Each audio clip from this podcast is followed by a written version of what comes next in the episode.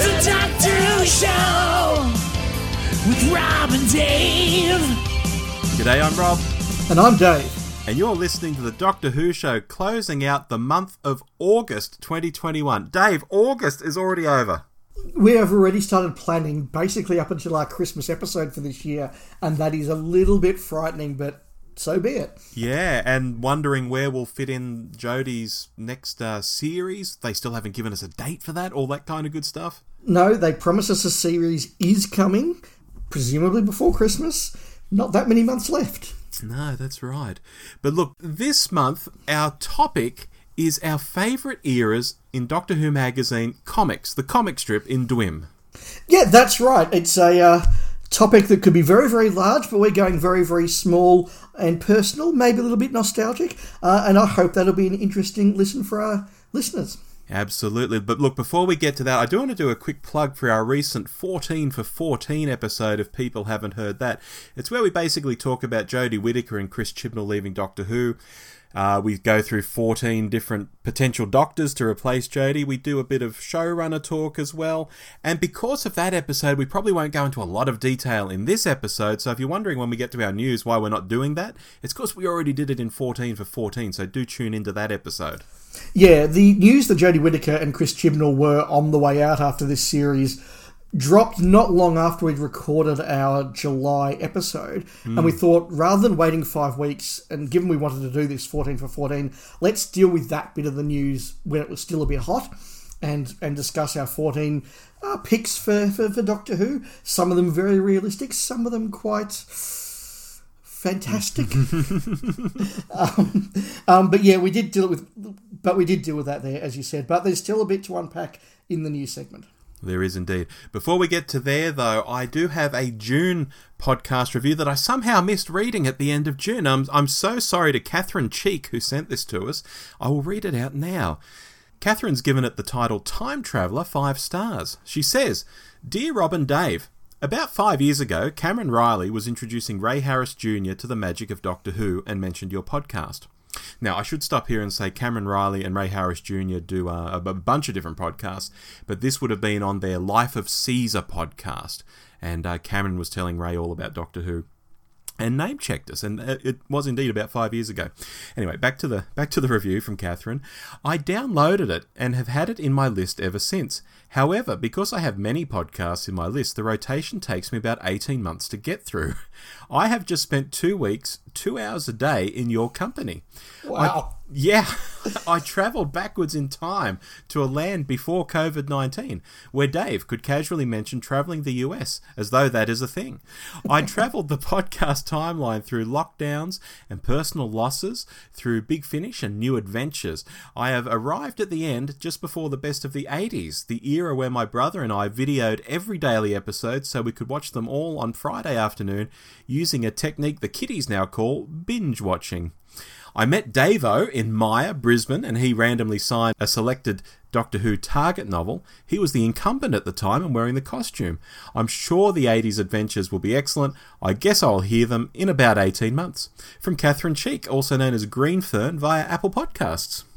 Well, thank you very much. That's a really lovely little review there, Catherine. And I have a number of friends down here in Melbourne who do remember Peter Davison at uh, Myer Melbourne on that particular tour. So, uh, yes, a big deal for a lot of fans at that time. Oh, he was dragged around. It was hot. He was in the costume, and they just dragged him from Myer to Myer across many states.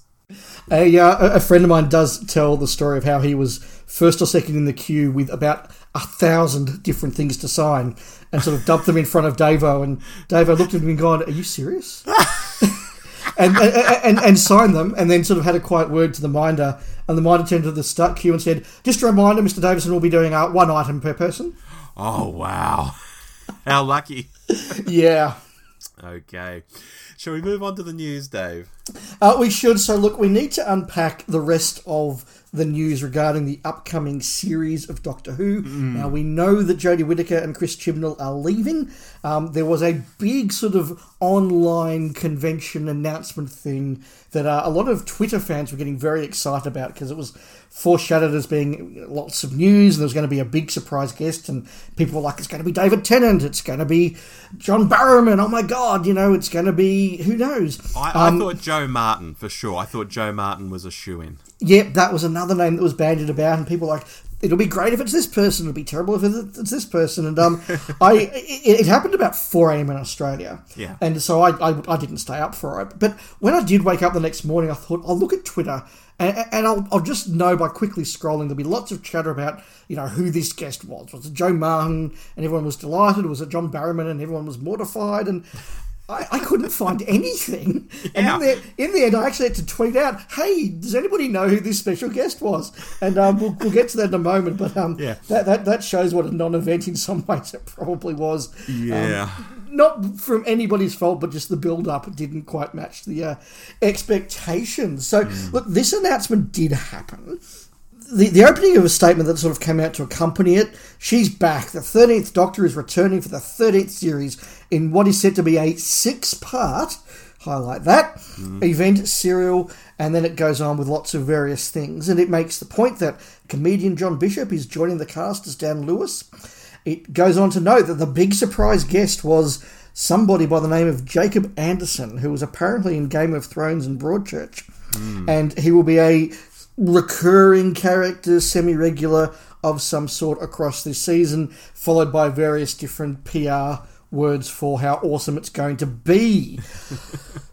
I have several points to make out of this, Rob. I'm going to make them quickly, then throw over to you. Okay. Um, we need to talk about the size of the season because it's gone from sort of 13 to 10 to 8 and a special to 6. And yet they have the gall to say she's facing her biggest ever adventure.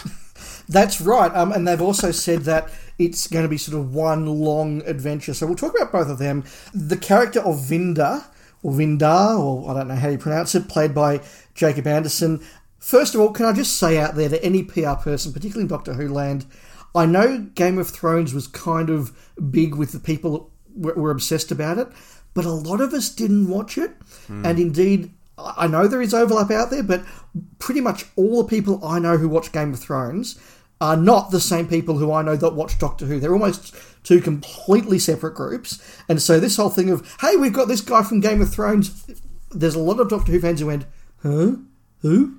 Yeah, and, and, look, even for Game of Thrones fans like myself, Game of Thrones ended very badly. Its last two seasons were pretty, pretty grim. So, so saying you've got someone from this show that ended so badly, it's not actually a good thing, BBC. Yeah, it, it, look, I, I, don't mind if they were in that, but it's not the big hook that you think it is, Mr. PR person. Not in the slightest. Just want to get that off my chest. Um, the more serious point about the Vinda is, Rob, we've spent a, a couple of years now, or at least a couple of seasons, talking about there just being too many people in the TARDIS. Yeah. And then we said, oh, it's great. They're, they're, they're halving the number. We're going from four to two. A, a nice little doctor and companion.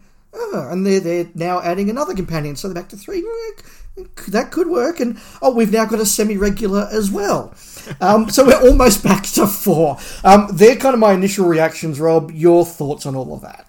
Yeah, look, very very similar to you, Dave. And I've, I've interrupted a few times. I shouldn't have done that with, with my gags about it being her biggest ever adventure. No, no, it's it's good. monologues aren't aren't great. That's fine. you know, this this biggest ever adventure. This sounds like nonsense to me. But you know, I've I've said on Twitter recently, I will go into this series like I've gone into every series, and that's with optimism. And look, if it's a great six part story, fabulous. If Chibnall suddenly learns to drop the exposition and do real writing wonderful. You know, I will praise him to the rooftops if that happens. However, as we sit here today, it's all up for grabs. You, you can't deduce much from this uh, at all. No, and look, I'm very careful when it comes to criticising the Whittaker Chibnall era because I have enjoyed most of it, and, and, and I repeat what we said a lot when it was the last series was broadcasting.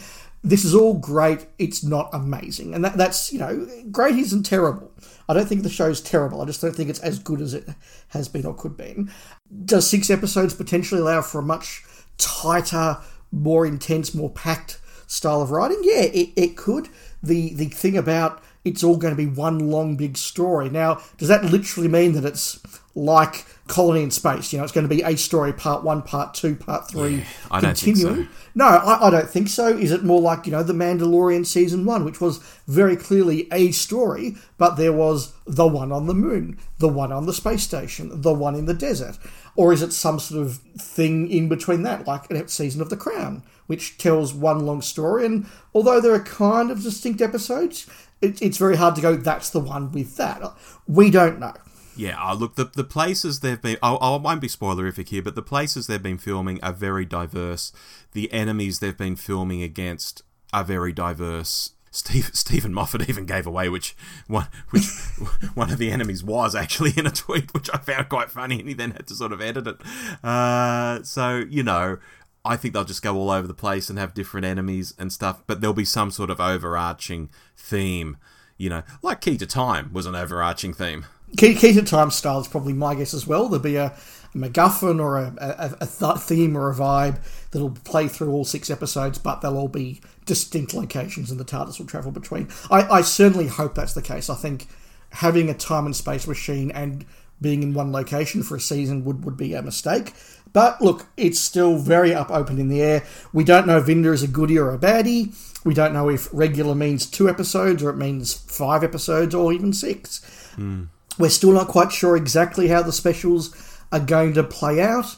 We're still not sure if there's even going to be a 14th Doctor right now. We, we assume that there'll be a regeneration into the 14th Doctor at the end of Jodie's time, but there's lots of speculation it'll be Jodie mortally wounded, the fire regeneration starts, cut to credits. Yeah, well, well, I mean, that episode won't happen until probably October, November of 2022. That'll be the third of three specials next year.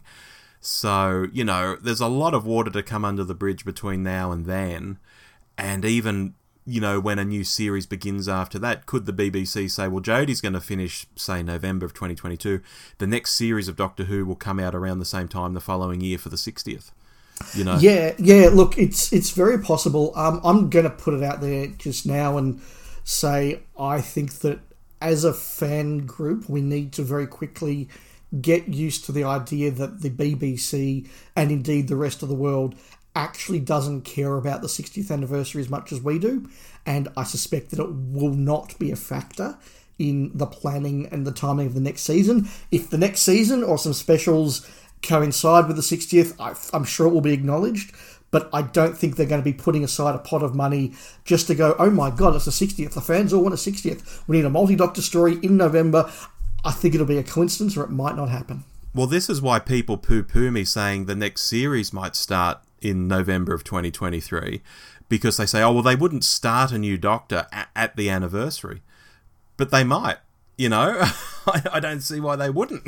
No, look, I honestly, I, I don't mean to be uh, cynical and crass and all the rest of it, but I don't think the BBC schedule planners could give two figs about the Doctor Who 60th anniversary. Shall we move on? Please, yes.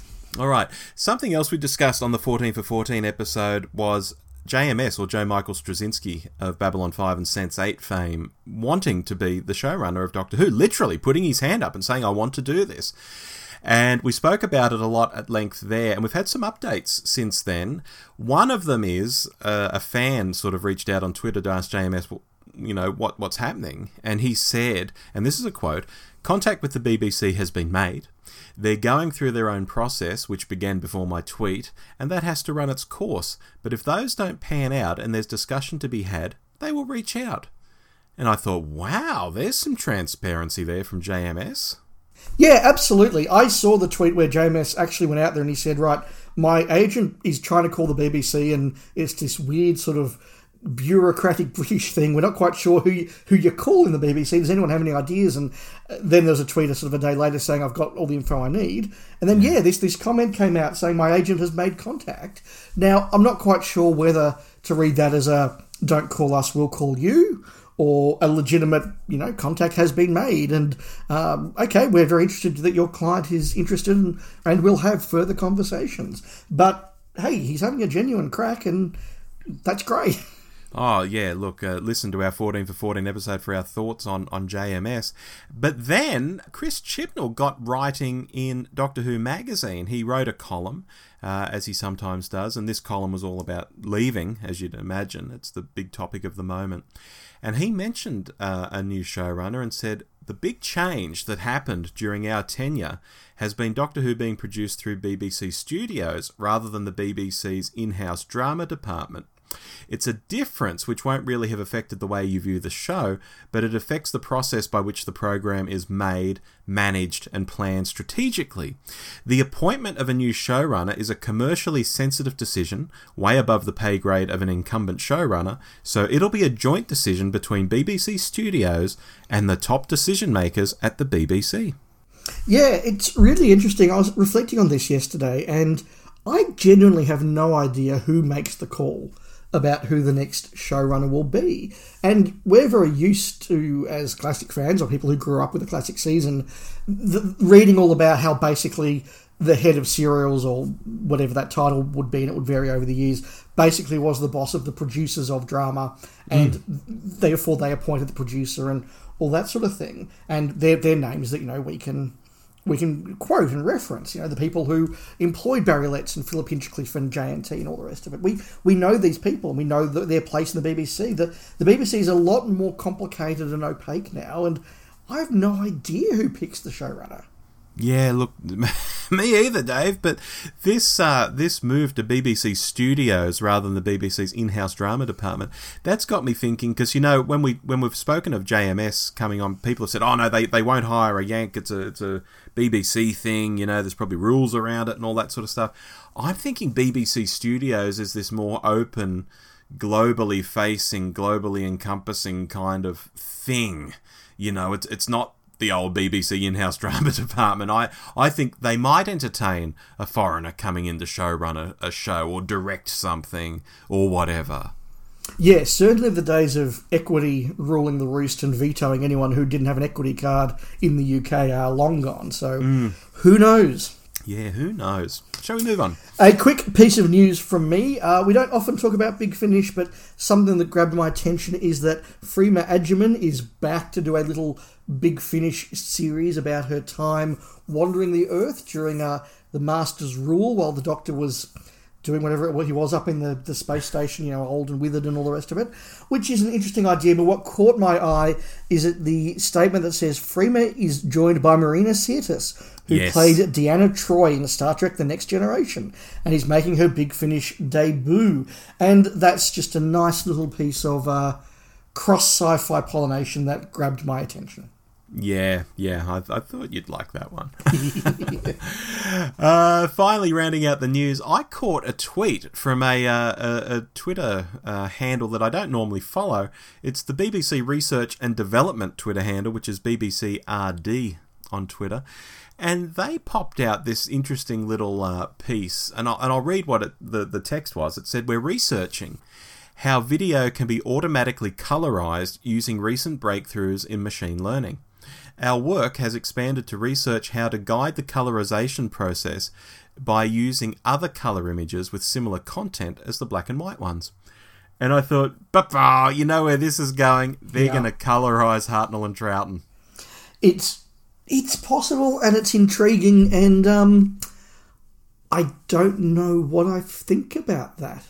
What about when you see on Twitter? I mean, amateurs at home do a bang up job of colorizing, like, you know, little 20, 20 second clips of Hartnell and stuff.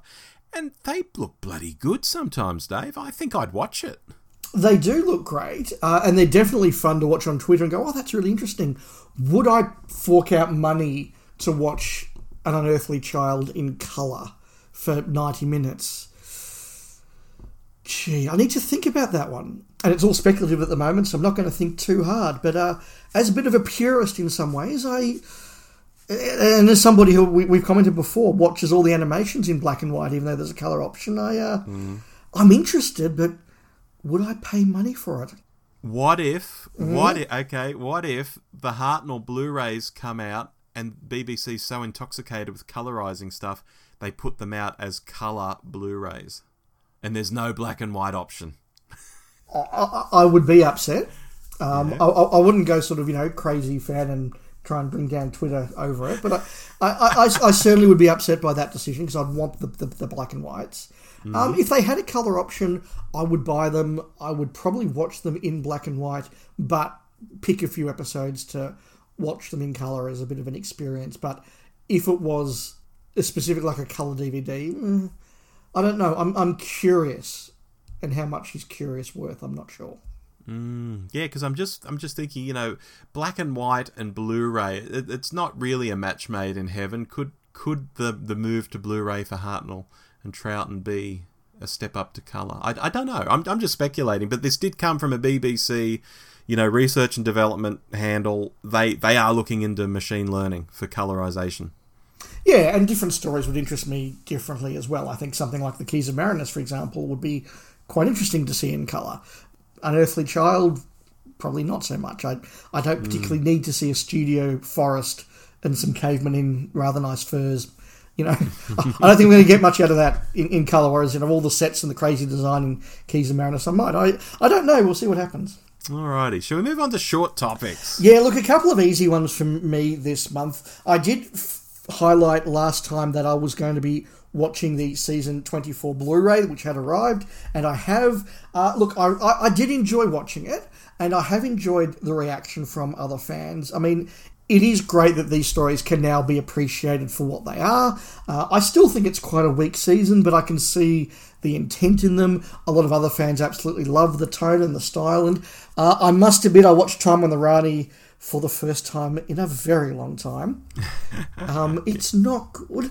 Uh, No, no, it's not. um, and it just shows just how rushed that production was because the direction is is really just oh my god, get this in the camera.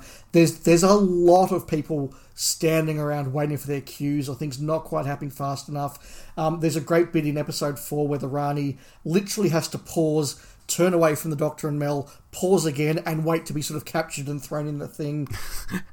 I, I think Kate O'Mara is having a lot of fun, but I don't think it's actually that great a performance. I know that that is that is heresy for, for to some fans, but I don't think it is. Look, I'm glad they got Time and the Rani in the can, and the tetraps are cool, and some of the effects are cool, but it's it's not great. Paradise Towers, I enjoyed watching. I've long enjoyed that script. Uh, it's a really great cast. It's also got some very ropey moments, um, which is a shame. Delta and the Bannermen is fun, but it's ridiculous. Dragonfire, look, that's always been my favourite of that season. I know that's not a majority view. I know I'm a bit out of step with some people on that, but I think it's a great story. Uh, so, look, not a great season, but some fun in there. The one observation I did make, though, particularly, is one of the big selling points of this Blu ray set.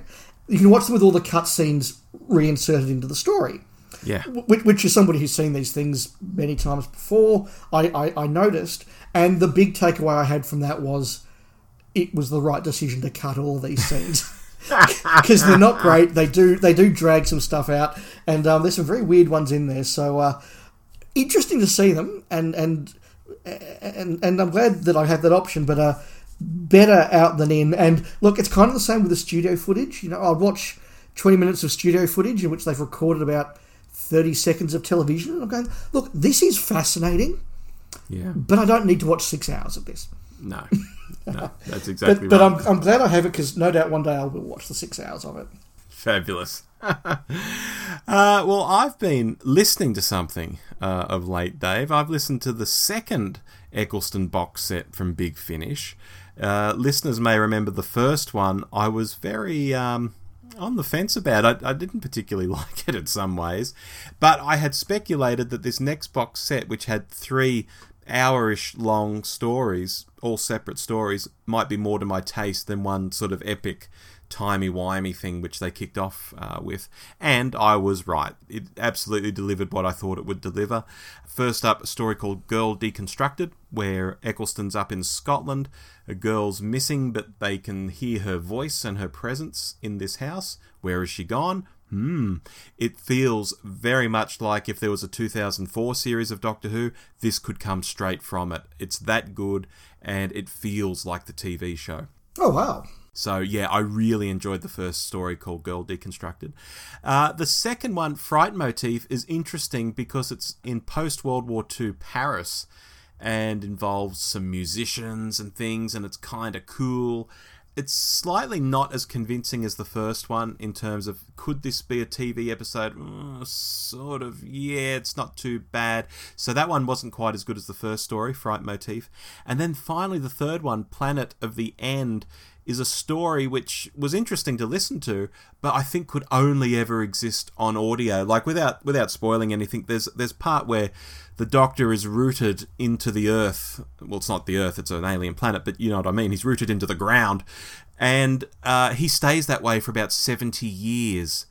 And like he, grows a big long beard and long hair, Rip Van Winkle style, and this. Uh, AI comes and, and trims his hair and beard from time to time, and just weird stuff like that happens. And I'm like, I can't picture this happening at all on TV. Maybe it could happen in a comic strip, perhaps. So it was actually a, a, game of sort of diminishing returns. Girl Deconstructed was great, Fright Motif was pretty good, and Planet of the End was like, mm, I'm not so sure on this, but it was quite okay compared to what was in the first box set. So if you're on the fence about getting any of the new Eccleston stuff, get the second box set, is my advice. It's, it's much more interesting. That's nice. You follow Big Finish more than I do. Mm. Do do they at some point down the line sell the stories in box sets individually, or do they tend to be you buy it as a box set forever and ever? Everything I've ever bought from a box set, I've just bought as a box set, even as a download. Yep. I'll take uh, take that question under advisement and get back to you. no, fair enough. I'll be curious to hear because that's the sort of thing where I think, oh, if they sold me the first story separately, I might I might you know buy that and just have a listen just out of curiosity. But I, I don't know. I'll dive into a full box set. Yeah, no, that's fair. Uh, quickly from me, I I know we have a number of listeners who are of a similar, similar vintage to me or have since discovered the Virgin New Adventures, and so I did recently dive into rereading one. I reread First Frontier, which has always been in my top 10, not my top 5, but in my top 10, and rereading this was very worth it. Uh, look, spoilers for the next 60 seconds for a book that's 20 something years old. If, if that's a problem for you, skip forward a minute. It's set in 1950s America. It's very much all about the little green men and flying saucers and all that stuff that was happening around the time, you know, with the Roswell crash and the mm. Kentucky Goblins and all that sort of thing. Uh, the Master is in it. It is the Master as we saw him at the end of Survival, being slowly mutated by the cheetah virus. And so he does a deal with a Tzun, a great what you know new adventure alien creation. He says, uh, if you use your genetic skills to cure me of this virus, I will help you take over the Earth. And they do a big deal, and it obviously ends out terribly for everybody, as you can imagine. um, it, it's it's a fun adventure. It's great to have the Master. It's great to have aliens and, and, and that setting. But David A. McIntee, particularly in my view, really captures the voice of the Seventh Doctor and Ace and Benny really well, and that just made it a good, fun read for me. I wanted to mention. Yeah, he's a fabulous author. Actually. He is. He really is. Yeah. I'm going to round out by mentioning Titan Comics is doing yet another uh, multi Doctor story. This one has brought back Rose Tyler, uh, and she's with the Eighth Doctor and the Eleventh Doctors. And my real comment here is not so much the news of that happening, but I, I really can't take the Titan comics seriously at all uh, anymore. When they first started, they started with a Tennant series, and they gave him this cool Latino companion. I think she was Latino anyway, and that was that was great. But then they started slipping into doing multi-doctor stories, and I swear every time I turn around or get an email from the people at Titan Comics, they're doing a multi-doctor story. They've obviously hit upon this section of fandom who would enjoy a multi-doctor story every every week on television. Yep. And and and not see in a million years how that was weird or how it was overkill. Uh, you know, like whoosh right over their heads. They just think it was fabulous. But for me, yeah, I, it's actually why I stopped buying the Titan comics years ago. I thought you guys are just milking this, and you're milking a very specific kind of fan, and it's just cheap. And I really didn't like it. And this also tied into something that also happened during the past month, talking multi doctor stories and, you know, Titan pushing the button again and again and again, just cheapening the concept. Uh, Peter Capaldi was out doing some uh, press for Suicide Squad. He was on a show called Sunday with Stephen Rainey, and they asked him if he'd do a multi doctor story. And he said, and this is a quote, I wouldn't really fancy that. There are so many doctors now. I'm quite happy with what I did, you know. I loved my time on Doctor Who, but I think the more multi doctor stories you have, the less effective they are, really. Yeah, I'd agree with the man. Yeah, he's he's actually been making some interesting comments out on the, the press rounds for Suicide Squad. Someone asked him about audio adventures, and he took that on as radio plays, and he, he just said how much he hated doing radio plays as a younger actor, and they're really depressing, and you'd go into the basement at the BBC, and it was just awful. And I thought, oh, gee, big finish. I'm not sure Capaldi's going to be knocking on your door anytime soon. No, look, uh, Capaldi is clearly in work at the moment, and Yeah. yeah, you don't you, you don't do big finish when you can do multi million dollar films. Um, No. you, you do big finish when the multi million dollar films stop, or there's a nice gap, or COVID means you're in the basement, so you might as well. Yeah, and even though fans hate hate people saying it, Eccleston came out and said it. He said, "I'm doing Big Finish because I got to make money." Yeah, this is their career. This is their job. Um, yeah, I, I think that's pretty non-controversial myself. Yeah, so do I. But people get really uptight when you mention it. But anyway, Anyway, yes, main topic time. yes, our era in Doctor Who magazine comics, Dave. There's so much to say here. There is so much to say, so I might just kick us off with a couple of opening thoughts about what we're doing and why. Yeah, please. And one thing that I've found is that there are people in Doctor Who fandom who are considerably more invested in the Doctor Who comics than I think either of us, and that, that's fantastic. It's something that they hmm. look and research, and the stripped for action docos on the DVD range were really interesting for people like us to sort of dive into. And, and, I'm not remotely one of those sort of people. Like I, I, I know some of the names of artists, and I know a bit about the different eras of comics, but I've really only read my era, and I don't really read read comics outside of Doctor Who. In fact, I don't read comics outside of Doctor Who. Full stop. So that that's the reason why I wanted to talk about our era, but also a lot of people who do talk about Doctor Who comics talk about this sort of big golden age, and they talk about the Toms, the Davos, and those early Colins, and and this all this wonderful sort of stuff. And then they're like, and then there was some other stuff that wasn't very good. and We don't want to talk about that, or Yeah. or they grow out of them, or they they moved on. And so a lot of stuff that was really when we were reading DWM, yourself a couple of years earlier than me, I think, that era doesn't really get talked about as much. There are some great podcasts out there talking about the entirety of Doctor Who magazine comics. I'll give a shout out to our friends at Diddley Dum, who on issues 136 and 137 in the middle of last year had Mark Cockram on, another friend of the podcast, and they did a really good two-parter on the history of Doctor Who comics. But again, didn't really cover what we're going to cover. So this is just a way of us saying we're not comic book experts, we're not Doctor Who comic experts, but we love the little bit of the thing that we grew up with, and we just want to talk about that and why we love it and what it was. Maybe you'll be sharing that nostalgia with us. Maybe it will inspire you to go and look at a few of these yourself, or maybe it'll just be background listening. But that's kind of where I'm coming from. Yeah, and, and I hope it does all those things, uh, frankly. Uh, I, I tweeted uh, yesterday or the day before, I can't recall. This may sound like a dry topic or even an odd topic, but I think there's some interesting stuff in here, and I think if people are, are listening, they might sort of tease out, oh, that sounds like an interesting story. I'll look that up. Or that sounds like an interesting artist. I'll look up his work, you know, and all that sort of stuff. And I, I think it's a it's a different sort of episode for us, Dave, and probably even in the way we sort of you know, we'll have me talking for a you know a, a, a block here, and then you'll be talking for a block because my era is different to your era. Yeah. But I think I think there's some good stuff in here. Yeah. So why don't we rip in? The show is all yours, Rob, because your era comes first. Excellent. I think of my era in the Doctor Who magazine strip as Colin comics, if you want to put that in quotation marks, drawn by the absolutely legendary John Ridgway. Full stop. Now, now that is a name that I have heard. Yeah, he he did the basically all of the Colin comics uh, from start to finish, and they started in April of '84. Uh, this is long before I got into buying Doctor Who magazine, as we'll talk about in a moment. And he actually continued on and did the first Sylvester strip. So John Ridgway actually encompasses this incredible space of time. And when you see John Ridgway talk about his work, because I always thought his art just looks sensational, he talks about himself as, as really wanting or seeing himself as a uh, as an illustrator more so than a comic artist. And I can see that in his work. The attention to detail is extreme, and it's just so beautiful to look at. I love his stuff. What I, I wanted to say though, you know, I think of this era as being Colin comics drawn by John Ridgway and all that stuff.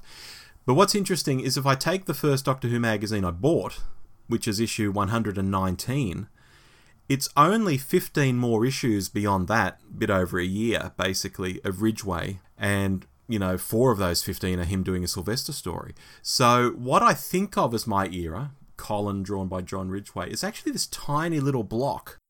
Yeah, it, it's something I'm going to come to as well. That when you're buying DWM once every four weeks a- as a younger person, what felt like an era actually look back and go, that, that was 12 issues, that was nothing. Yeah, yeah, exactly right.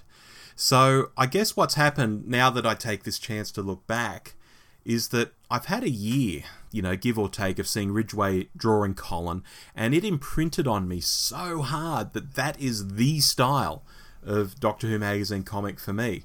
And of course, with some of the um, earlier stories in his run being so legendary, you hear people, you know, talk about Voyager. You know, they name check that a lot because A because it's good, and B because it had a lot of standalone reprints, and C because it actually it's it's three stories that take up you know nine issues or something like that. You know, so it's had much wider exposure, and and that just reinforces my point of view about Ridgway and Colin and all of that sort of stuff. And indeed, during the past week, a friend of the show, Rob from 42 to Doomsday, tweeted in response to me posting some artwork from Voyager. He said, and I, I- I actually noted the quote down I'm either showing my age or my stubborn streak, but this era has never been bettered. And I'm like, yeah, right on, Rob. There's a lot of people that would say that. Exactly. So, you know, look, I'm going to talk about some specific stories in a moment, but from my perspective, it's it's a fabulous era, and we'll talk about it. Yes, there's some real irony, of course, and I'm I'm not I'm not immune to missing that. Colin hadn't gone down well on TV. You know, Twin Dilemma was a train wreck. His first season is patchy. There are some good there are some good stories, but there's also some real dross too. And, and, and you can debate how well it went down with the general public. There was a segment of fandom it went down very badly with.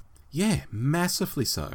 But here in the comics, here he was an interesting, likable doctor, basically from the start. You know, it, it's almost Big Finish like. Decades before Big Finish was a thing, it's people digging the Colin Baker doctor who didn't rate him on television at all. You Yeah, know? yeah, yeah, yeah. you know, I'd look at his TV episodes and think, ooh, that's a bit cringe. I don't like that. Hate the costume, blah, blah, blah. But in black and white comic strips where his personality came across a lot differently, I thought he was just fantastic. Yeah, look, it, you, you're right. It was it was a very different era to the TV. Like from the little I've seen of it, it's very different to the TV show. yeah. Anyway, I'll get into the stories. Uh, I won't go through every story, dear listener, uh, just the big ones. And I I noted that Colin started in April of '84 in Dwim and had some, you know, some cool adventures like the Shapeshifter, which is where they get Frobisher in. And Frobisher isn't even a penguin at first when he comes into the story. Uh, and then Voyager, which, as I mentioned, is about you know nine months worth of you know stories over three different stories. um, there's a very cool three part Cyberman thing that I love too. But we need to fast forward to December of 86 to get to that issue of Doctor Who magazine 119 that I bought 1st mm-hmm. And in that, it's the second part of a story called Changes. And I began with this second part, but it's such a simple story, it wasn't impenetrable by any stretch. And what fascinated me was the art. You know, I've mentioned Ridgway's style, but also what he was drawing fascinated me with changes because the Doctor and Frobisher are walking around the TARDIS looking for Peri, and there's also an intruder on the ship. You know, it's a, it's a very basic story. And they walk through rooms that look like asteroid fields, hmm. and they and they walk through the TARDIS zoo, which isn't really a zoo. The Doctor hasn't locked up animals, but he describes it as you know he, when he's going around the universe, he saves animals and wants to take them to other locations. And they're in all these smallish boxes, but we're shown very very cleverly they have TARDIS-like interiors, you know, like infinite you know savannah for these wildcats to run around or whatever you know inside these tiny little boxes so you, these animals are being looked after very well in this TARDIS zoo, and that fired my imagination. And they walk past a room, and you can see Bessie is parked in the room. And they walk down this long, dark tunnel, almost like a you know at a railway station or something. And you can see old costumes sitting on tailor's dummies. You can see Davo's costume. You can see Tom's, I think it's his season eighteen costume or something like that. And I can't tell you how this made me feel. I was I was new to fandom and I became so excited by this and my imagination was firing and they even end up in the wooden secondary control room of of the TARDIS.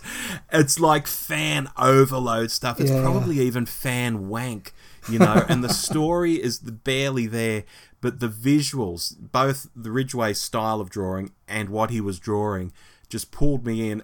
I couldn't have started on a better, you know, strip here. I thought, oh, this is wonderful. Sounds lovely. Yeah. Moving on uh, into pretty much the middle of 87, there's a story called The Gift, which is very good. Uh, the Sixth Doctor, Peri, and Frobisher are having some downtime. So, yes, Peri has joined the script now, and because they're having this downtime, it's a good excuse to draw Nicola in a bikini. I guess any excuse. Um, and they do something the TV series should do, I think, or could do. And that's Colin has all these invites to parties across time and space and you know they're like we're bored what shall we do and he just pulls like he's fanning out a deck of cards he's like well what party do you want to go to and i thought that's really cool because you could actually do that you know yeah uh, you know so great and they go to this weird planet and it's it's like something from the gangster days in the us like the, the 20s or the 30s or something like that and before they go to the, the party itself, they, they run into the guy who's having the party. His brother's a mad scientist and he gives them a package to deliver. They deliver it to the guy at his party. That's why this strip is called The Gift. And it's this weird little self replicating robot that jumps out of the box and runs away and starts ripping up the city and taking raw materials and building more little replicating robots. And suddenly the whole city gets pulled apart by these self-replicating robots. And I was like, oh, this is this is amazing. And it also does some really nice timey-wimey stuff where Colin I, I, shouldn't call him Colin. I should call him the Sixth Doctor, shouldn't I? the Sixth Doctor has to go and and sort of unravel how these robots came to be and stuff. So he goes back in time and he, he's in like a NASA spacesuit and he's on a on a moon and he learns how this robot was from a crashed you know saucer or something and and then this mad scientist got a hold of it, etc., etc. And I always thought that was a really cool, imaginative kind of thing, really doing something that the the show wasn't doing, but which I thought was just a really fabulous, exciting story. Yeah. Moving on to one that a lot of people will know, and here we're, we're towards the end of '87. This is actually the end of Colin's run or the Six Doctors run. It's the World Shapers. Does that ring any it bells? It does ring a lot of bells. I think it's one that a lot of people talk about. yeah. this strip, spoilers, uh, features the death of Jamie McCrimmon. Oh, wow. Which, yeah, to this day has never been contradicted in anything, you know, not in novels or audio or anything. So do we take this to be canon? I guess we do. And look. If it's already starting to sound fan wanky that they've brought Jamie back again with the Sixth Doctor and they kill him, uh, hold on to your hats because this is also a Mondasian Cyberman origin story, uh, essentially, which shows that the Cybermen evolved from the Vord. Yes. Uh, and these origins, of course, conflict with all the other origin stories we've been given for the Cybermen. I get all of that. However, this is really important if you were watching during the Capaldi era. Yep. Because the World Shapers was specifically referenced in The Doctor Falls as one of the origins of the Cybermen. Uh, when the Doctor mentions Planet 14. Though the TV episode also established Planet 14, Marinus, and Mondas as separate planets, contradicting the World Shapers because here in the World Shapers we're shown Marinus, which these guys who shape worlds refer to as Planet 14 because it's the 14th planet they're about to world shape. And then through their world shaping technique, which speeds up time, it evolves into Mondas. So, for anyone still following me with what I'm saying, it's very weird, bit fan wanky, but you know what? It's a really cool story too. There's even this when they get first get to Marinus, there's a dying Time Lord there, and he's out of regenerations, and uh, when he dies, he just melts away. His body melts away, and apparently that's what happens when a Time Lord runs out of regenerations. And again, as a fan, a new fan even, I'm seeing this stuff, think, oh my god, that's what happens when a Time Lord runs out of lives. Oh, Jesus, this is great. And they go into his TARDIS, and it's an, an amazing modern TARDIS, and it's just so cool to look at. So, yeah, look, there's fan wank by the truckload and there's Vord turning into Cybermen. That, that's just nuts. Uh, going back in time and getting an, an old Jamie McCrimmon and then killing him off in the final episode. I get the wank, but I love it. I was thinking all the way through your description of that that if you told me that that was the proposed plot for an upcoming episode of Doctor Who, I would think that was absolutely terrible. But as a comic strip, yeah. yes, absolutely. Yeah, Exactly. And then we're getting towards the end of my era in Doctor Who comics, only another year's worth here. Um, the wheels really start to fall off for me with Sylve's era because it starts with some really clunky and confusing stories. I mean, John Ridgway leaves the art almost straight away. He does the first story called A Cold Day in Hell. Not that his Sylvester, mind you, was brilliant by any means. In the very early strips, you can almost detect every publicity shot Sylve had ever done was the template for the Doctor and all of the panels. You're like, oh yeah, I've seen that angle of Sylvester McCoy before in a you know publicity shot. Oh, I've seen him do that expression in a publicity shot, etc., etc. So he debuts in a in an Ice Warrior story that's a bit of a non-event. You know, um, it's it's cool to see the Ice Warriors, but the story is a bit basic.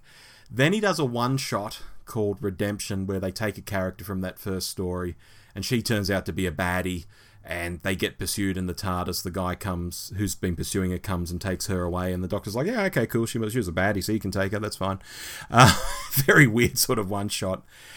Then we get to a story, and I'm going to talk about this one in some detail, called "The Crossroads of Time," and this confused me for the longest time because you have Sylve in the TARDIS, and again, I should be saying the Seventh Doctor, and the TARDIS collides with a bloke called Death's Head out in the vortex and so Death's Head and the TARDIS both crash land to this planet. Death's Head is in his own ship. And also landing on the planet is a strange looking guy called a Time Warden who's there to sort of adjudicate the collision, like he's sort of a traffic cop for the vortex. and 13 year old me wasn't having this at all. Like, what? A, a, higher power than the Time Lords, like these Time Wardens out in the vortex, you know, directing traffic. Like, oh, you know, bollocks. This is ridiculous. Anyway, Death's Head's quite a nasty guy, and the, the Time Warden takes off because Death's Head is so scary and, and leaves the Doctor to sort of run around with Death's Head running after him and, you know, mad chase ensues. Then the Doctor pulls out the Master's tissue compression eliminator sure. And because Death's Head, I didn't mention he's about 30 or 40 feet tall. Uh, that's why he's scary. And the doctor zaps him. And it doesn't kill him like the TCE kills everybody else. It just shrinks him down to normal size. Right. And now that he's normal size and sort of manageable, he can come into the TARDIS. And then the doctor tricks him and opens up a time vortex or something in the TARDIS and sucks him away to a different dimension or whatever it is. And I thought this story is just bloody silly. But do you know what was happening in the background? And I only learned this years later, Dave. I have a vague idea, but you'll know better. Basically, Marvel UK had invented Death's Head to be a character in the Transformers. In the in the UK comic strip of Transformers. That's why he was 30, 40 feet tall. Then they thought, hey, wouldn't it be cool if Death's Head had his own comic book? Which he did actually get. But in his comic book, it's going to be ridiculous if he's 30 or 40 feet tall dealing with everyone else who's tiny. Let's transition him through Doctor Who magazine so the doctor can zap him with the TCE, make him normal size, then he gets zapped off into a different, you know, I think it's like the 81st century or whatever it is. And then we can tell the stories in his own comic series and he'll be a normal size. How bloody convoluted is that? So I didn't know all of that. I, I was aware I was aware that there was basically Marvel saying, "Hey, Doctor Who magazine, you're one of our titles. You're not out there on your own. We're doing a crossover with you. Hey, watch our crossover and sort of smashing these things together." I didn't know that it was specifically for the purpose of shrinking Death's head to get him into his own comic. That's new to me. Yeah, yeah, no, that that's what it was all about, and I think there's about twelve issues of the the Death's Head comic out there.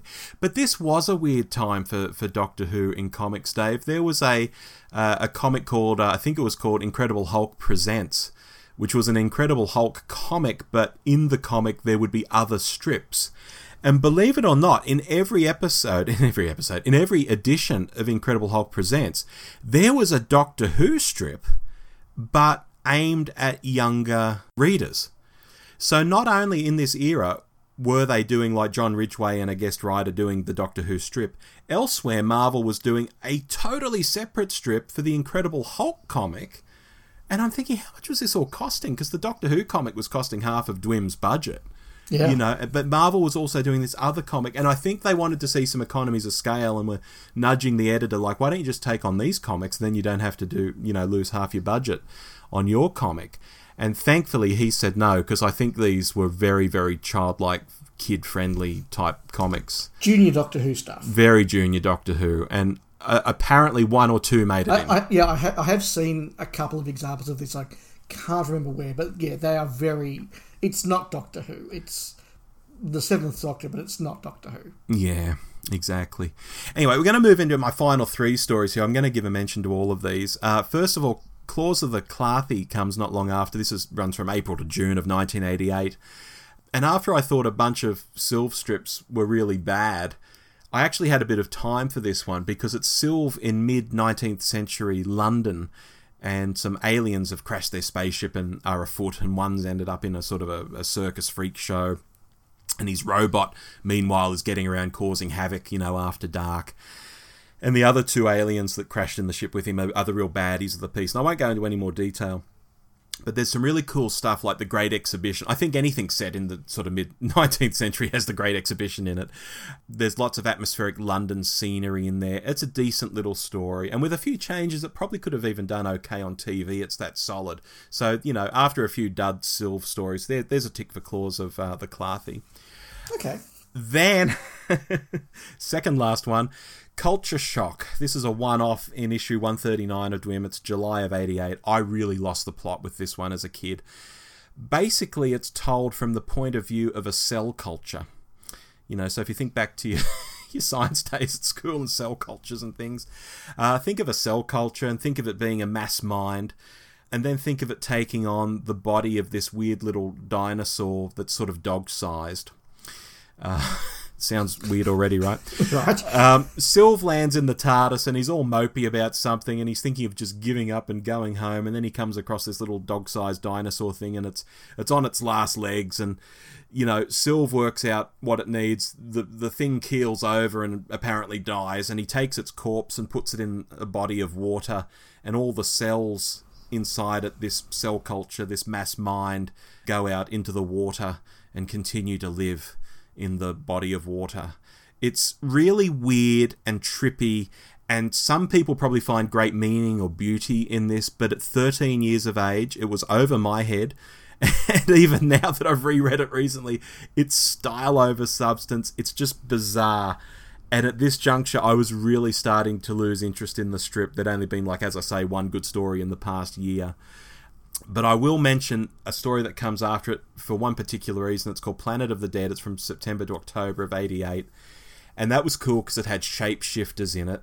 And I, I spoke earlier of being, you know, I'm a, I'm a fan. I'm loving all this fan wank stuff. And, you know, you go walking Yep. through the TARDIS and show me old costumes and bring back Jamie and turn Vord into Cybermen. This is all fantastic.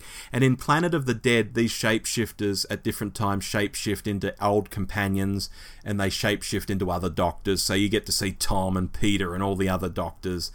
And you know the the, the real fan wank in, in, inside me really you Yeah. know wa- was was taken by that. Um, but at this point in time, around issue one forty two of Doctor Who magazine, I was really giving up on the strip after what had been such a great start with the John Ridgway Colins stuff, which I then went back and read all the early stuff, of course.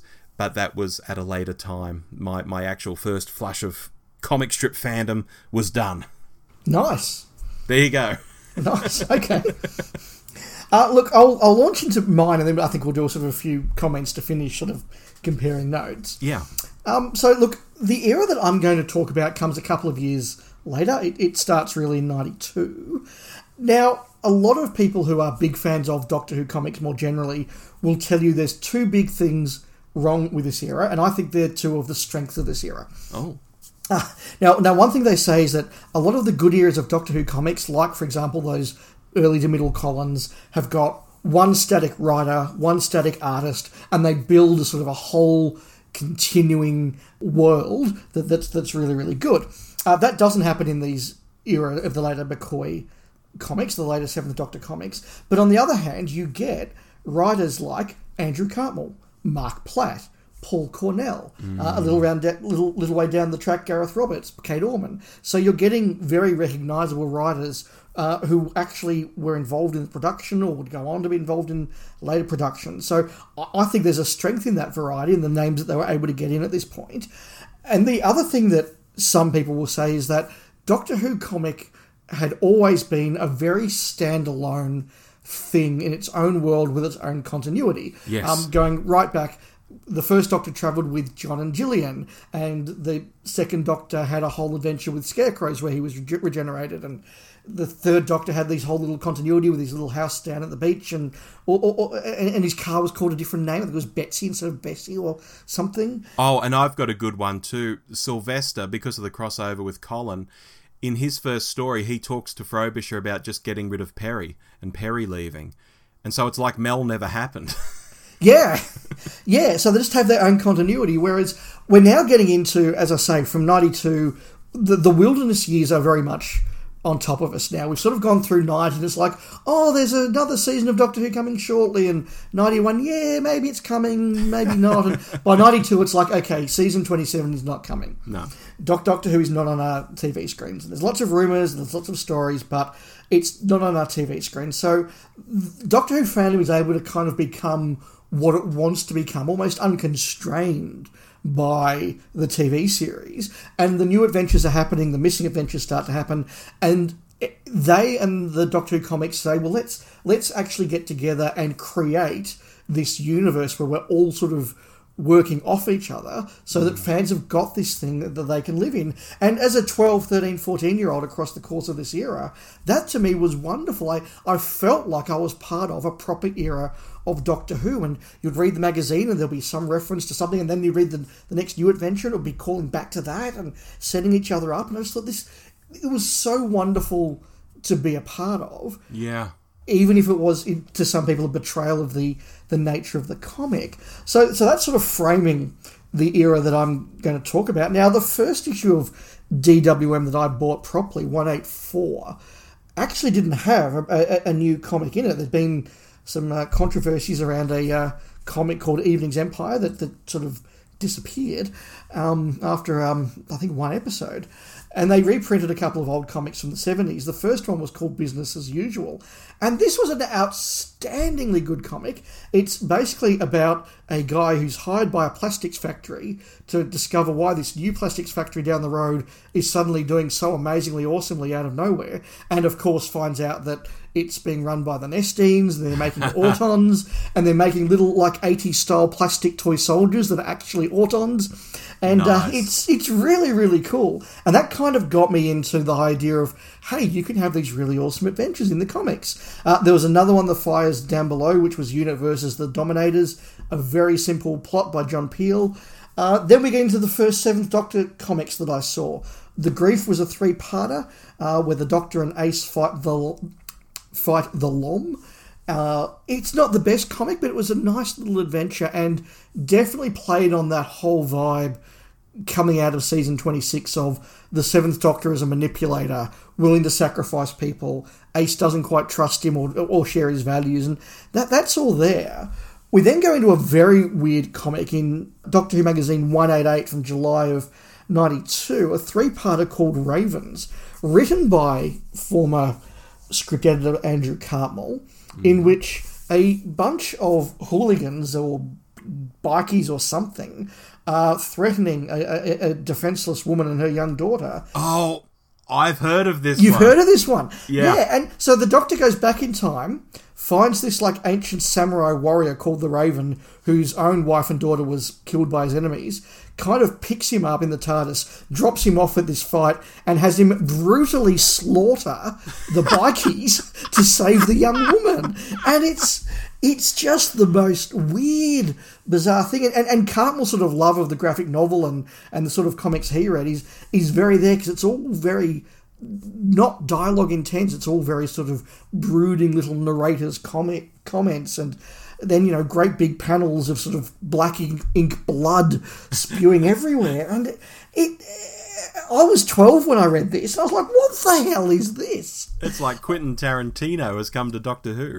Yeah, um, I, I loathed it as, as, as a boy. Um, I, I look at it now and I go, okay, I, I see what Cartmel is doing, and and Cartmel has said he's quite proud that like I did this, you know, cartoon that everybody's like, oh wow, that's very edgy, that's very different, and you know you can see Cartmel enjoying that. But uh, these first few issues sort of show me the differences that that the Doctor Who could do. But the era really starts for me uh, with a one-off cartoon by the name of Cat Litter.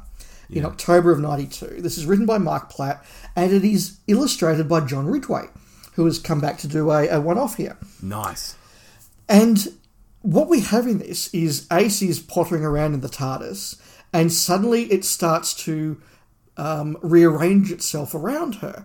And it's all plotted out sort of like a board game or a chess game, and you move through the different panels, almost snakes and ladders ish about it, uh, as the TARDIS retransfigures itself around Ace and eventually sort of erases her room.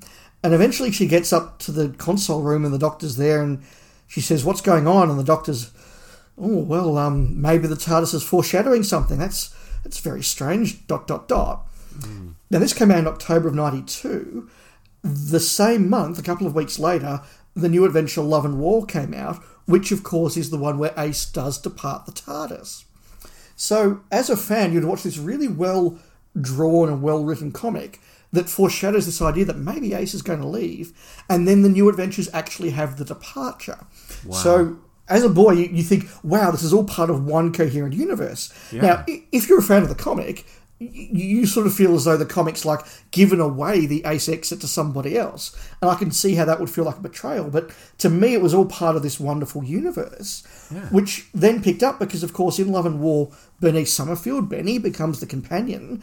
And suddenly, in the next issue of DWM, Benny is there just accompanying the Doctor. And she's drawn as per the cover of Love and War. And all her characteristics are very much like from the novels. So Benny is sort of an amateur psychologist and likes to sort of look at body language and stuff. And she picks out that there's a spy and what his motivations are based on that body language. Like she notices that this guy stops blinking at one point, for example. Now, the story is called Pure Blood.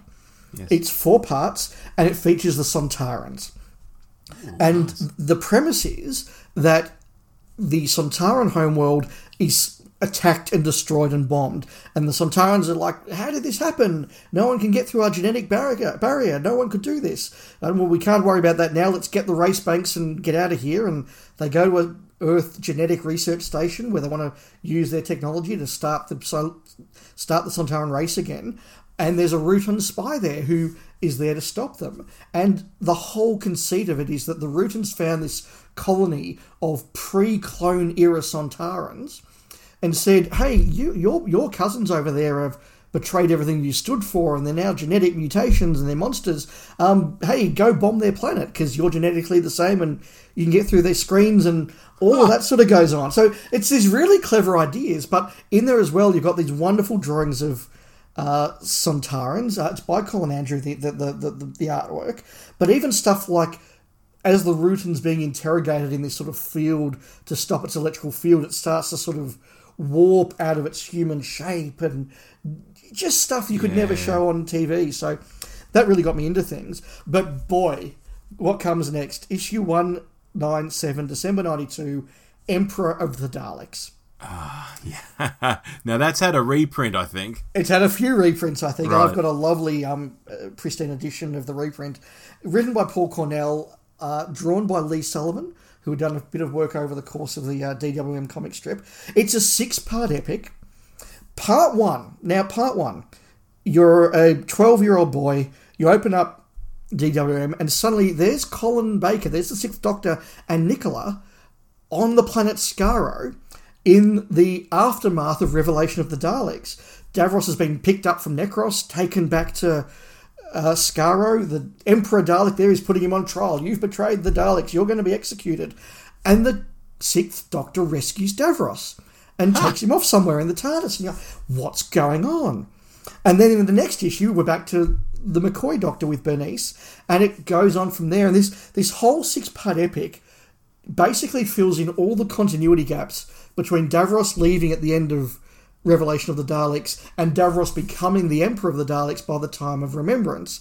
And it does this via a trip to the planet Spyridon, where we find out that the Doctor dropped Davros off to basically uh, rescue the 10,000 Daleks that were left there at Planet of the Daleks. And the Doctor's again basically setting up the whole Dalek civil war that you see in Remembrance. So it's really cool. It's really fan wanky. Like it is epically fan wanky. Yeah. It's got the sixth and seventh Doctors. It's got Nicola. It's got sorry, I should say it's got Peri, it's got Bernice. Absalom Dark from Nemesis of the Daleks comes back. Uh, it's just this really wonderful epic. And of course, because issue 200 occurred during part four of this, they did the whole thing for that issue in colour. So there was this one colour issue, this one colour issue of the comic for part four of Emperor of the Daleks. Absalom Dark then turns up a month later in the new adventures in the book Deceit. So again, it all feels as though it's put together. Uh, on from that, the next one of sort of the big three for me was Final Genesis, four parts from August 93. Suddenly Ace is back because she's been introduced back in Deceit in the new adventure, so she's now back and it's Turbo Ace from the new adventures. Uh, this one opens with the death of the Brigadier and the Third Doctor. Oh, okay. And we then discover this is a parallel universe where the Doctor did make peace with the Silurians in the Silurians, and then rather than go off on adventures, he stayed on Earth to, for, for sort of 20 years to make these two races, Homo sapiens and Homo reptilia, work together. And our Doctor from our universe decides to go to this parallel universe to pay respects to the parallel Doctor who's been blown up, but there finds this conspiracy to turn humans and Silurians against each other and genetic experiments and all of that sort of thing. Now, this is happening in August 93. In October 93, we get the new adventure Blood Heat, which is all about a parallel universe with the Silurians where the third Doctor got killed.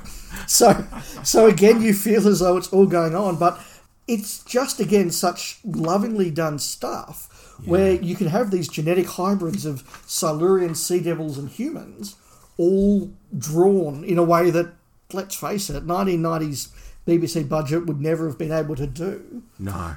And the icing on the cake for this run yeah. is a one off episode of the comic called Time and Time Again. Now, this occurred in DWM 207, which went out in November 93. Of course, the 30th anniversary. So, to celebrate that, we have this one off comic strip, all in colour again, where the White Guardian turns up and says, Hey, Doctor, the Black Guardian's changed history, so you've never left Gallifrey, and because of that, Earth's been invaded by everybody, and and you weren't there to stop them, and so now you've got to find the key to time and go and, and, and put time back again. So the Doctor, Ace, and Bernice are each given this MacGuffin to go and each find two seconds of the key to time scattered through the Doctor's time stream. So we end up with uh, the key to time segments being things like, for example, the TARDIS manual in An Unearthly Child. The Doctor has to steal it from the Hartnell Doctor. They go to the Mind Robber. Um, another piece is a sword that Ace has a sword fight with the Third Doctor in the Day of the Daleks and has to get the piece. Uh, Bernice Summerfield encounters the Fourth Doctor in Eden and has to get a jelly baby off him because that's another segment of the key to time. Uh, Ace drops in on the Fifth Doctor in uh, Black Orchid, and the segment is the cricket ball, so she has to get that off the Doctor. And uh, nice. the sixth, the sixth, doc, the sixth, the, the sixth Doctor is uh, actually just this very dark conversation between him and the seventh about I don't like what I'm becoming, and I'm not in a rush to get there, uh, mm. which is really interesting. Then they they reassemble the key to time, and it's it's all sort of wonderful. So some other comics came after that. There were some good ones. Uninvited Guest is really good. At that point, though, they decided that the show wasn't coming back, and so maybe it was time to rest the Seventh Doctor era, and they do a whole bunch of comics with different Doctors. For example, uh, Gareth Roberts writes a comic for the Fifth Doctor and his TARDIS crew called Lunar Strangers, where the Doctor and his team are on the moon with a bunch of um, talking cow gangsters. Because why not? Exactly. Um, and so there's lots of things like that. Nick Briggs writes one for the first Doctor, Kate Orman for the third. Um, but the one I did want to highlight just before I wrap up is one in issue 227 called Up Above the Gods, which is a one off or one episode prequel to Emperor of the Daleks. And it's basically the conversation that the Sixth Doctor and Davros have whilst the Sixth Doctor is taking Davros from Skaro to Spyridon to set up Emperor of the Daleks. Um, and that's just a really nice piece of writing there. And again, some lovely illustrations of the Sixth Doctor by Lee Sullivan. We then get Ground Zero, which is where the comic book sort of says, no, we're going to have our own continuity now, and we're going to write out Ace in our way. And then uh, with September 96, the Eighth Doctor rocks up, and it's a whole new era. So, look, the era that I talked about, very fan wanky. Yeah. very holistic universe, dare I say. But as a thir 12, 13, 14 year old boy reading these, I was just thrown into this Doctor Who universe that was consistent, that all worked together. And as I said, the idea that something I read over here fed into something else I read over here was just such a wonderful feeling. And I enjoyed all of those stories, and it was just a lovely time that I think is far too ignored and underrated. Oh, absolutely. And can I just say, I began earlier in this episode talking about Titan Comics always going back to doing multi Doctor stories and how that's quite fan wanky and all of this. And so people out there might be thinking, well, how does that, you know, not differ to, to the fan wank here? And I think, well, in the Titan stuff, they just do the same concept over and over and over and over. It's, it's multi Doctor, multi Doctor, multi Doctor. Here, at least, there's a ton of stuff that's fan wank, you know, in both your era and mine, but it's all different stuff. Yeah, absolutely. You can go from something like Final Genesis, which references the Third Doctor and the Brigadier and Liz Shaw and all the rest of it, but it's a very dark, very earnest sort of thing, and they, they don't actually appear. You then jump into Time and Time Again, which is, hey, it's the 30th anniversary, and we're just going to have a fun comic where we're going to find the key to time by checking in on every Doctor. Let's have some fun. Yeah, or in indeed uh, Planet of the Dead, like I referenced, you do see the old Doctors, but it's just shapeshifters looking like them for a few panels. Yeah, look, look, absolutely. But I, I think that particularly now that the show was off the air, there was a time and a place to really to really invest in the fans that were sticking with it. Because if you're still reading this stuff by '94 and you're still buying DWM and you're still buying the new adventures and potentially the missing adventures, you've really invested as a fan. And mm. I think the the acknowledgement of that and the reward for that, I think, is actually quite a worthwhile thing. Because let's face it, in the mid 90s, Doctor Who magazine was not something that a kid would walk into the newsagent and say, Hey, that's that Doctor Who show. I like watching that. I'm going to pick it up and see what what's in it. You know that that's not going to happen. It's it's you go to a newsagent and go, "Can I please get you to get in DWM for me?" Yeah, yeah, exactly yeah. right, exactly. Uh, so look, I actually don't have much more to say. I don't, I don't have any insightful conclusions. I just had a lot of fun talking about some really fun stories. Yeah, exactly. So look, if, if any of these appeal to you folks, try and try and dig them up. Uh, I'm sure fans have made PDFs of them, and they're out there on the web somewhere. Or if you've got old issues of Dwim, just pull them out and see what see what stories you've got. Bit of a lucky dip. Yeah, there are places you can find old episodes of DWM out there on the internet, or um, Panini Comics have been putting out a whole bunch of lovely sort of omnibus reprints. So they'll basically pick sort of five or six stories from a, a, year or two and put them out as lovely editions. Now they're they're hard to buy first issues of. Most of them do sell out fairly quickly, but yeah, um, I'm sure there are eBay copies and other various versions out there. So I hope you enjoyed that, and look, let us know if you shared this era of DWM or there are other areas that are your favourite. Yeah, we'd love to hear from you. Moving on, though, we've got a bunch of listener emails, Dave. We keep asking for listener emails, and you know what? You guys have responded, so. yeah, you've delivered. Uh, shall I go first? Yeah, I've just done a lot of talking, so I'll let you go first. No worries. This first one is from Christine in Tasmania. Hello, Christine. She says, Wow, I just listened to number 194, The List Makers. And I think that 194 must be a, uh, a numbering convention that uh, I think Apple Podcasts might do, because we don't actually number the episodes. Christine goes on to say, That means I've caught up, and that is amazing. I started listening when Spacefall suddenly stopped, and I thought I'd have a go at this other podcast Dave kept mentioning. Well, after a quick search, I found the Doctor Who show, but saw it started with Who Wars. So, being a bit OCD, I had to start there. Oh my God, wow. Christine. Wow. Uh, the earliest step available was number 12. Oh, I'll have to look into that. They must have um, cut some of us off. Uh, so, having listened almost every day since the beginning of this year, I just finished. It was funny sometimes hearing predictions and comments about what someone would think in five years' time, etc., when five years in your future was already in my past. Very timey-wimey. Thanks again. I look forward now to being up to date. Dave, Spacefall. Question mark. It was great. Now I might have to try a few of the other podcasts you and your special guests have mentioned. Diddly dum, here I come from Christine. Good luck, Christine, with Diddly Dum. There are a great bunch of chaps over there. I hope you enjoy it. Spacefall is coming back. There are more episodes in the can. It's been a difficult couple of years, and editing's been a problem for um, my colleague and I, but it, it, it will be back. It will be back. Fabulous. And and Christine, thank you. You really didn't have to go back to Who Wars. That's a long time ago. but if you enjoyed it, fabulous. Yeah, I mean, there must be episodes of us going, "Gee, would they would they cast a woman doctor?" No, they wouldn't do that. All sorts. All sorts. Uh, our next one is from Jonathan Harding, who writes, "Hi guys, thanks for another great and thoughtful show. You'd obviously thought a lot about your picks, and it made for a fascinating listen. Just one disagreement though, and this is obviously in reference to our fourteen for fourteen picks." Yes. Not every actor in the History Boys would do well. I mean, James Corden, He's got no chance and probably wouldn't want to, but the horrific idea gave me cold sweats.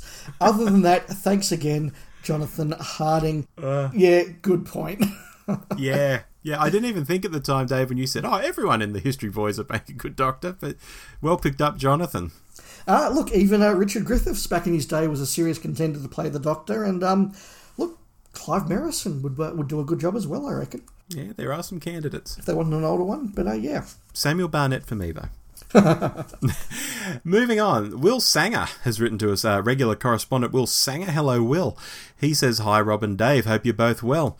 I enjoyed your episode on Series 2 and found it very interesting. I particularly enjoyed hearing more in depth about Dave's thoughts on The Idiot's Lantern. It's a story I've never connected with and am looking forward to hopefully revisiting uh, at some point to see if my opinion and perspective has changed. I also enjoyed your 14 for 14 episode and thought you had a lot of good picks. I think Rory Kinnear and Tilda Swinton would both be great, but Jo Martin is the one I'm hoping for, uh, even if it's unlikely. Outside of that, I think Sian Brooke would be my personal choice, who I think has a lot of potential. I'm interested to hear your thoughts on Doctor Who Magazine comics, simply based on the fact I've barely read any Doctor Who Magazine comics. I started reading Dwim in 2010 when Matt Smith had just become the Doctor, and the comics were simply not of interest to me, and have never since got into them. Keep up the good work from Will Sanger. Look, thanks for that, Will. And I just want to particularly say thank you for the comments about the Idiot's Lantern. Uh, I think one of the wonderful things about Doctor Who fandom at its best, whether it's podcast, Twitter, or whatever, is, sometimes somebody saying, you know what, give another story a go or give it give it a chance through and, and see what I try and see what I'm seeing in it. And, and and sometimes I do then I go, you know what, I can see what someone else is seeing in this story, and I'm glad I gave it another look. And if we can inspire others to do that, that that's a really good thing, and really, you know, part of why we do the podcast. So thanks for that, Will. Yeah. We've now got a couple of emails from John Shaw. Uh, his first one says, "Hi gents, I saw this on the BBC and thought you should see it." Lost Morecambe and Wise show a huge discovery, and there's a link to the BBC article there about this discovery of a Morecambe and Wise episode. This got me thinking. It's been a few years now since the BBC recovered any Doctor Lost episodes, and given they upgraded the recreations, do you think we will ever recover any more Lost episodes? I don't think we will, but this recovery of this Morecambe and Wise gives me eternal hope. Uh, he then says in his second email, we'll tackle these both at the same time. Hi, gents.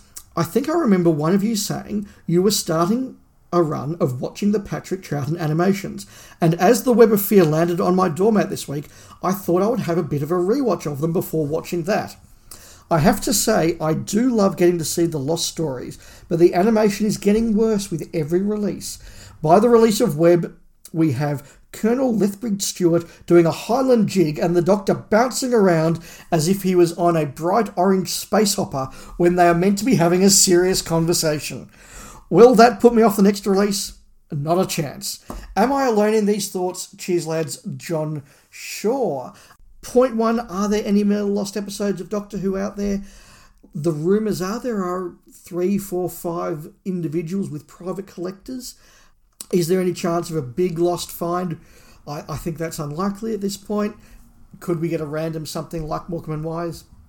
Possibly, but I, I think private collectors are, are the way to go, Rob. Yeah, I agree. I think that's where they're sitting now. I think uh, all the cards have been dealt, uh, all, all the dust has settled, uh, and if they're out there, people have them already. I don't think there's any sitting on shelves waiting to be found. Yeah, as for animations, look, I, I gave my thoughts of those over the last couple of episodes. I, I agree the Moonbase is probably the best of the animations. Uh, I didn't think Face of Evil was particularly poor. I, I thought Fury from the Deep was okay. This Web of Fear though is is shocking. All the all the clips I've seen of it. Yeah, so look, I'm desperately trying to reserve my judgment until my copy, which I've ordered locally, so it's still probably a month away um, from being released in Australia, and until I see that I'm trying desperately to keep an open mind and not be prejudiced, but bloody hell, the clips I've seen look bad. The art style, this sort of 3D art style, I wouldn't have even shown someone as a tech demo of, of a technology. I would have gone and refined it a lot more before I even demoed it to someone, but they've gone and actually made the whole episode in this style, and I'm I'm dumbfounded as to how it got through. I can only conclude, you know, whoever was in charge of the production went on holidays for a month, and when they came back, it was so far advanced they they couldn't stop the production. It just had to go on the disc as is because I don't think it looks good at all. It's shocking. Yeah, look, as I say, um, we'll probably have more comments after we actually get to watch it, and, and, and I am buying a local release of uh, the animation, so we're a little bit behind the UK. I am looking forward though to the Blu-ray cleaned up high vis, hi-fi, whatever the term is. Um, Yes. You know, versions of the actual episodes of Web of Fear. I'm looking forward to those. Very good. Now, uh, we always like to do a what have we been watching at the end of the show. I don't think you've been watching much this month, Dave. If our off mic talk was any uh, indication. Yeah, look, other than season 24, which I've worked through a little bit, uh, I've sort of dipped into a few things, you know, um, just random stuff here and there, but I have been rewatching. I did want to mention the TV series Shadow of the Tower, which is up on YouTube. It's a mid 70s BBC production, basically following on from the success of The Six Wives of Henry VIII with Keith Michell and Elizabeth R with uh, Glenda Jackson. They did a series, it's basically a prequel to those. It's 13 episodes. It covers the reign of Henry VII. It's not as spectacular as Elizabeth R, but where it lands, it lands really, really well. It is absolutely wall to wall full of recognisable Doctor Who actors, and, and not big names, but just lots of that's that guy from that, and that's that guy from that, that's that's you know that sort of thing, which is really cool. Um, some of it doesn't land as well as it, it, it could. Some of it's a bit slow, but there, there's one episode, for example, though, where it's basically a two-hander between Peter Jeffries as a Lutheran heretic and Henry VII as the defender of the Catholic Church, and mm-hmm. it's just them testing each other's faith in a really intense way because this this heretic is is going to be burnt. It, it's it's that that you know old school television of let's just have two well written characters with two brilliant actors talk intelligently at each other for 50 minutes and explore the human condition. Um, and then there are other episodes which are much more um, what you'd expect, you know, intrigue and plots and battles and all that sort of thing. It's not the best 1970s historical drama, but I, I found it an interesting watch. Okay, very good. I've uh, I've been all over the place with my viewing, but some big ones I'll mention. I watched Val, uh, which is a documentary about Val Kilmer on uh, Amazon. And obviously, Val Kilmer has uh, lost his voice these days uh, due to throat cancer. So his uh, son narrates it, and his son has a voice not dissimilar to Val Kilmer's. Okay. So it's in Val Kilmer's words, but coming out of his son's mouth. And the the real, you know, big thing here is Val Kilmer was one of those guys, even back in the '80s. You remember those guys who always seem to have like a VHS camera on their shoulder? yes. that was Val Kilmer. Yeah. And so on film sets and at parties and backstage and on theatre productions, he has like a treasure trove of footage. So it's just a filmmaker, documentary maker's dream, basically. F- for anything Val wants to say, like, "Oh, I was living in this apartment." Well, we've got the footage of it. Um, Wow. Or, or I went to London, which is where I first met Joanne Whalley. They've got the footage of it, you know. So Wow. it's, it's, it's really quite interesting in that way.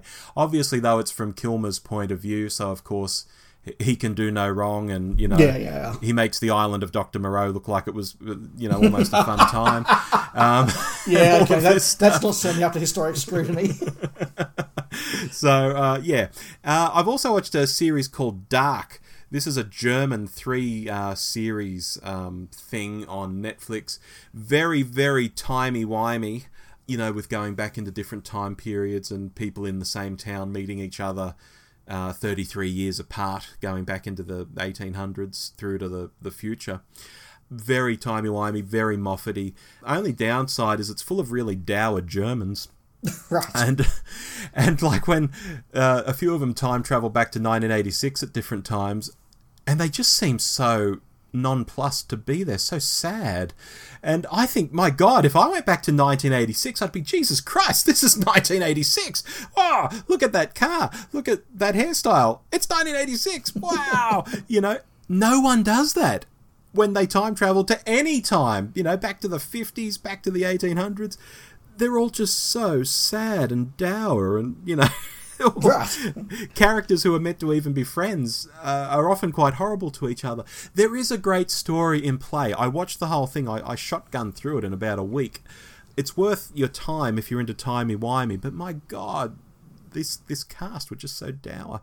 Um, not so dour though. Uh, the trip to Greece, Rob Brydon and uh, Steve Coogan getting around Greece. They've also done the trip to Spain, the trip to Italy, and the trip, which is where they went around the Lake District in the UK. It's probably a game of diminishing returns with these, you know, pseudo documentaries that they do yes, they're funny, but they just do the same gags in basically each show. Like, oh, let's impersonate Michael Caine for five minutes, you know. Yeah, yeah, yeah. and they, they just do that in every in every version. Although the scenery is quite nice at times. Uh, and finally, uh, Parks and Recreation. It's a show I've watched on and off over the years, but never watched start to finish. And I'm currently watching it start to finish, and I'm halfway through season five at the moment. That's impressive. I once tried Parks and Rec, and I don't think I made it to the end of season one. Oh, that's a shame. I, I enjoy it. I've got to say. Yeah, look, a lot of people do. I, I, I'm not saying it's bad. It just it didn't grab me something I needed to see every episode of. Did you like Thirty Rock? Uh, again, I like Thirty Rock, and I enjoy dipping in and out of Thirty Rock. But I think that's another one that it doesn't um, stand up for a binge watch very well because it can be very samey. Yeah, yeah. Uh, look, very similar uh, styles in both. Obviously, different locations and, and conceits, but uh, the style, that sort of mockumentary style, very similar. Yeah, no, look, I think they're both great to sort of watch. Oh, like, oh, that's on. I'll watch an episode. Uh, they're not really what I would consider binge watchable. Ah, very fair. Well, that's the end of that episode, Dave. It just leaves one thing to do. What are we doing next month, Rob? Well, we're currently in the middle of a Twitter poll as we as we record this, and in fact, if you are hearing this on the day the episode goes out, you might even have some time to vote in the poll. It will be ending on the same day uh, this episode goes out. Basically, we're going to do a Doctor Who novel next month, and we've put down four options. Yes, and um, the reason why the poll is going now, and we're not giving you a week after dropping this episode to vote, is we actually have to read the book. So, so we needed to sort of know what we were reading in enough time to read it, make notes of it, record it, and get it out in four weeks. Exactly right. And your choices are Alien Bodies by Lawrence Miles, Human Nature by Paul Cornell, Lungbarrow by Marc Platt, and Nightshade by Mark Gatiss. Yep, all original Doctor Who novels all with stuff that both of us would like to talk about or could talk about. But yeah, we've put it over to you. So sometime in the next few weeks, we're going to read a Doctor Who novel and we'll be back to discuss it and dive deep into it. And we have no idea which one it will be, although one is winning at the moment, Dave. I can say that much. I mean, we have some ideas. We've got four options.